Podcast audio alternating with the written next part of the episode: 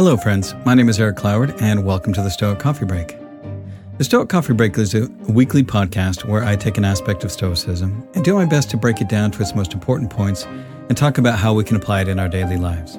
I share my successes and my failures and hope that you can learn something from my experience, all within the space of a coffee break. This week's episode is called Embody Your Philosophy. Epictetus said, Don't explain your philosophy, embody it. And Robert Greene said, Events in life mean nothing if you do not reflect on them in a deep way, and ideas from books are pointless if they have no application to life as you live it. The hardest thing about any philosophy is being able to apply what you learn in real life. We can read all the books, watch all the videos, and follow all the gurus, but until we actually apply what we've learned, all of that learning is kind of worthless. Now, developing a practice of reflection and thinking deep about your life experience and philosophy is a very challenging endeavor because it's often difficult to actually apply what you know. For example, we know what we should and shouldn't eat, but we still struggle to eat a diet that is very healthy for us. We know that we should work out and keep ourselves in shape, but sometimes getting out of bed for that early morning run is, is not all that easy because you want that extra bit of sleep. So, how do we live our philosophy? How do we move past just the book learning and into application of what we've actually learned? This is something that's been a real challenge for me, so I'm guessing that it's probably been a challenge for others. Learning to reflect on what life brings our way and what we can learn from it and how we can grow from it is really something that takes a lot of effort and thoughtfulness.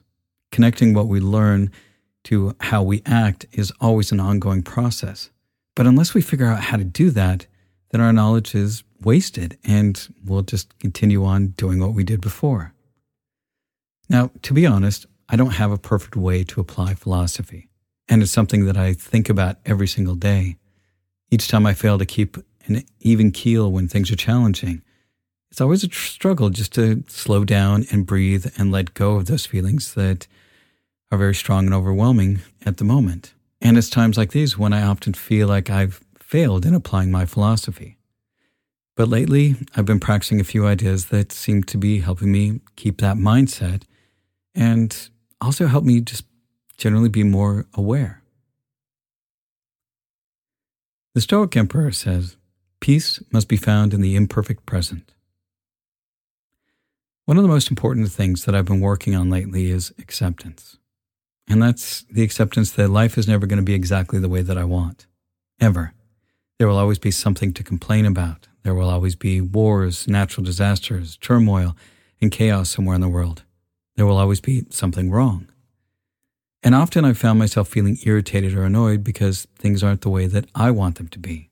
But when we spend our time wishing for things to be other than they actually are, then we're really refusing to accept reality as it is. And getting into a mindset of accepting things as they are and not as I wish is certainly challenging. But the more that I practice the acceptance of what is, the easier it is to work with what is. Now, acceptance is not just the same thing as resignation. So when we accept life as it is, we don't despair, but we don't see the world through Pollyanna eyes either. It's not like we're trying to find positive elements in every situation, but more finding peace with the imperfectness of life. Albert Einstein said, Failure and deprivation are the best educators and purifiers. If everything in life was easy, there'd be very little incentive for us to improve and grow. Facing up to and overcoming challenges is what brings us the greatest pleasure in life. When we're simply given something with no effort of our own, then we're robbed of the chance to learn and grow. And I know for me personally, the things that I earned through hard work and persistence always feel much more rewarding than things that I was just given. When we face a great challenge, we get the opportunity to bring our skills, our wits, our wisdom all to bear, and we even acquire new strengths and skills. If we're never tested, never challenged, then we just stagnate or even atrophy. And muscles and skills that go unused are pretty much worthless unless we actually use and develop them. But learning to view challenges as the key to growth is really hard. We want things to be easy and to go our way.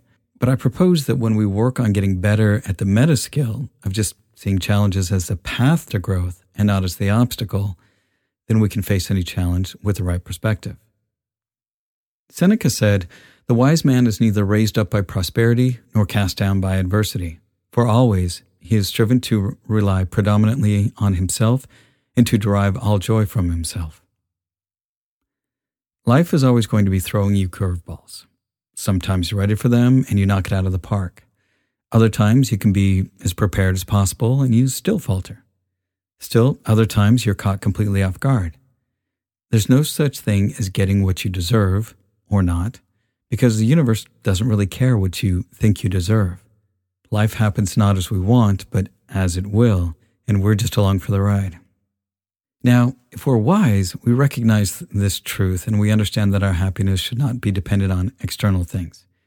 If we attach our happiness to our careers or our possessions, well, then what happens when we lose those? I mean, you could get fired tomorrow. Your house could burn down. If your self worth, your pride are wrapped up in those things, then you are handing over control of your happiness to things outside of yourself. And when we recognize that we have control of our happiness by appreciating the good and the bad, then we can recognize just that this is how life just is, and we're better able to take what happens in stride. To be calm is the highest achievement of the self. Zen proverb.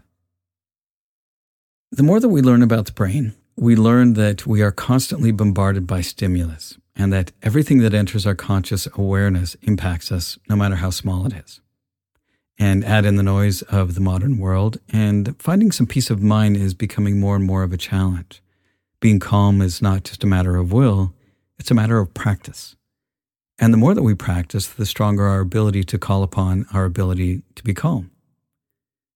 And so, why is the skill of developing calmness so important? Well, if we're being constantly buffeted about by every stimulus, sensation, or emotion, then we're never really in control of ourselves. We're also easily manipulated by those who can arouse our anger or our fear. Now, calmness for me does not necessarily mean quiet. You can practice being mindful and practicing calmness in the middle of chaos, which is one of the most important places to be calm. Equanimity that the Stoics often talk about is that internal calmness. And it's not about what's happening outside of ourselves. We need to find that calmness in the midst of the storm. And the quest for equanimity is always an ongoing practice and is probably one of the most important skills that we can develop. So, how do we actually practice this? I think the best way to live your philosophy is to cultivate a mindset of calmness. It's taking time each morning to set the mood for the day. Things like meditation, journal writing, or exercise those are all things that can help us get into that mindset that helps us find that equanimity. And equanimity is all about balance, and that balance helps us in our daily lives. And when we practice meditation in the morning, it makes it just a little bit easier to be mindful throughout the day. And that mindfulness can be that little bit of awareness that we need that buys us those moments between stimulus and response that allows us to choose for ourselves and to make wise choices rather than just reacting. Developing a useful mindset of equanimity is not something that just happens. It's something that you have to cultivate and work on each and every day. It's something that takes effort and constant reminders. You may remember to be mindful and aware of your thinking and what's going on around you, only to forget just a few minutes later and have to bring your focus back to being mindful again. But each and every time you fail and remember and bring your focus back to being mindful, then you've strengthened that mental muscle just a little bit more and it's the thought that counts. And that's the end of this week's Stoic Coffee Break. Remember, be good to yourself, be good to others, and thanks for listening. Hello, friends. Thanks for listening to the podcast. If you like what you hear, head on over to patreon.com slash stoiccoffee and help support this podcast by becoming a patron. Also, swing by our website at www.stoic.coffee where you can sign up for our newsletter and buy some great looking shirts and hoodies at the new Stoic coffee shop. Also, if you know of somebody that would benefit from or would appreciate this podcast, please share it. Word of mouth is always the best way to help this podcast grow. Thanks again for listening, and we'll talk to you next week.